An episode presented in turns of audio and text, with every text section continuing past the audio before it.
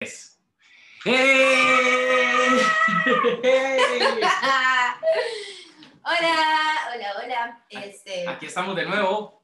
aquí estamos de nuevo, Javi y Gaby, de este podcast que todavía no tiene nombre. Todavía el sí. innombrable o el Anónimo. anónimo, podcast anónimo. Em, bueno, vamos a hablar un poco hoy. Bueno, en este, en este momentito vamos a hablar acerca de los hallazgos y los obstáculos que tuvimos para hacer este podcast.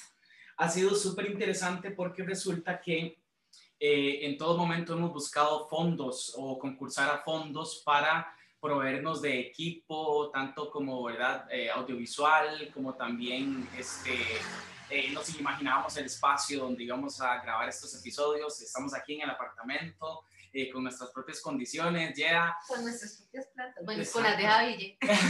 pero nos hemos adaptado y hemos logrado eh, sacar adelante esta, eh, esta, este proyecto en esta plataforma con nuestros propios medios. Entonces, para mí han sido muy interesantes los hallazgos que hemos descubierto en este proceso de promocionarnos y darnos a entender qué somos y cuáles son nuestros objetivos y cómo pensamos paso a paso construirlos en el tiempo, ¿verdad? Sí, yo creo como que eh, como hallazgos personales, digamos, eh, creo que está el hallazgo de que uno muchas veces cuando tiene un una interlocución con otra persona o con otras personas, eh, ah, como que se puede ordenar más o como que se puede aclarar un poco más. A mí me ha pasado como que yo creo que no sé de algo o creo que no está todo claro y cuando lo escucho es como, ah, no, eso, eso que, bueno, está interesante, ¿no? Y también con la interlocución con Javi, que, que también ha sido muy tuanis, es eso como de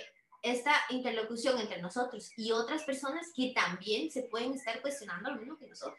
¿verdad? Exacto, esas otras perspectivas que aportan que, o sea, yo nunca me las hubiera imaginado, ¿verdad? Este, a veces cuando nosotros abordamos un tema, eh, creemos que no tiene tanto alcance y cuando nos damos cuenta estamos... Tiene un montón de alcances. Sí, por, por lo que la gente nos comparte y nos escribe. Este, por ejemplo, este, cuando hablamos del proceso versus el producto, la gente se manifestó, ¿verdad? Y, y había opiniones encontradas. Eh, nosotros hemos visto eso, por ejemplo, en nuestro podcast, como que realmente cada episodio es un viaje en sí mismo. Sí, totalmente. Y si uno, y si nos dejamos llevar, realmente es apasionante grabar el episodio, porque cuando siempre que terminamos los episodios, eh, eh, Gaby y yo, ¿verdad? Con este pensamiento crítico de artista escénico, que ¿cómo no fue? ¿Cómo no fue? Sí, Bien ¿Qué pasó? ¿Eh, ¿Cómo ¿Qué fue? sentiste? Exacto, exacto. Entonces sentíamos, por ejemplo, en el primer episodio como, Javi, sos muy rígido, querés ser un poco académico, y no, aquí la idea es ser más, hablar y conversar más, Javi, soltate más, soltate más. Y también que yo uso demasiadas muletillas. Digo, eh, este, ¿cómo es? Cosas, cosas. Ah, esas cosas, como si fuera súper específico, ¿verdad?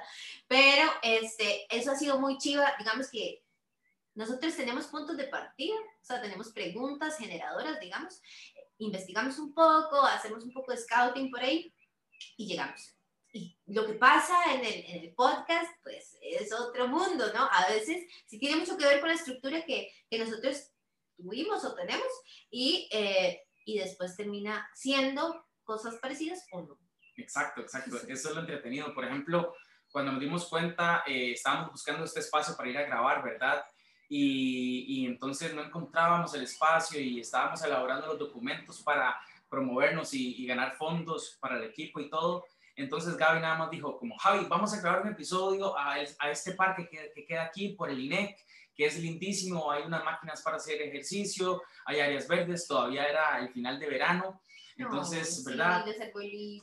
Claro, y fue lindísimo porque nosotros hablamos antes, llevamos frutas y después desplegamos la manta debajo de un árbol y grabamos el episodio que era de creación colectiva en un espacio público que tenía que ver justamente con eh, características de la creación De la colectiva. creación colectiva. Sin darnos cuenta, ¿verdad? Este, fue como, nutrió, nutrió mucho el proceso. Sí, exacto. Y también, bueno, hablando como no solamente como de los hallazgos, sino hablando como un poco de los obstáculos, bueno, eso es un obstáculo, ¿no? O sea, nosotros digamos que podemos hablar de nuestras experiencias y de nuestros conocimientos en las artes escénicas. Sin embargo, si hay, eh, nosotros no, tenemos nada técnico, digamos, o sea, si, digamos, uno de los obstáculos es todas estas cuestiones técnicas eh, que son dificilísimas, bueno, no dificilísimas, pero que son difíciles como un micrófono, un set, ¿verdad? Si uno se pone muy exquisito no hace nada, pero uno de los obstáculos en serio es eso, como los implementos técnicos que necesitamos para, para hacer un Claro, por ejemplo, e, estos episodios los empezamos grabando en la compu con un programa y se quedó pegada la compu y íbamos súper bien, por ejemplo. y ahora estamos grabando por medio de Zoom con la computadora. Entonces eso es eh, solucionar este set que, que improvisamos acá, eh, lo de los audios, eh, que no haya eco, edición, que grabamos, ¿te acuerdas? una intro para, para promover un, un, demo, inclusive nos hemos visto experimentando con áreas que no son de nuestro dominio, pero que a fin de cuentas las resolvemos porque nuestro objetivo es comunicar y transmitir y por eso estamos haciendo esto. Así que así nosotros estamos compartiendo nuestros obstáculos y hallazgos dentro de este proceso de, grabación y de creación del podcast. Así que ustedes también manifiesten eh, a qué obstáculos y hallazgos se enfrentan día a día en sus procesos creativos. Mm, cuéntenos. Este, bueno, antes de terminar, yo sí quisiera decir como un obstáculo y que también es un generador, ¿verdad?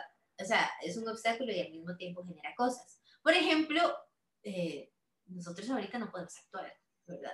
Entonces, el hecho como de hacer esto tiene que ver con que necesitamos un espacio para compartir nuestros quehaceres, nuestras preguntas, nuestras experiencias, em, porque también estamos en un momento de crisis, crisis teatral, crisis escénica en general, crisis cultural en realidad.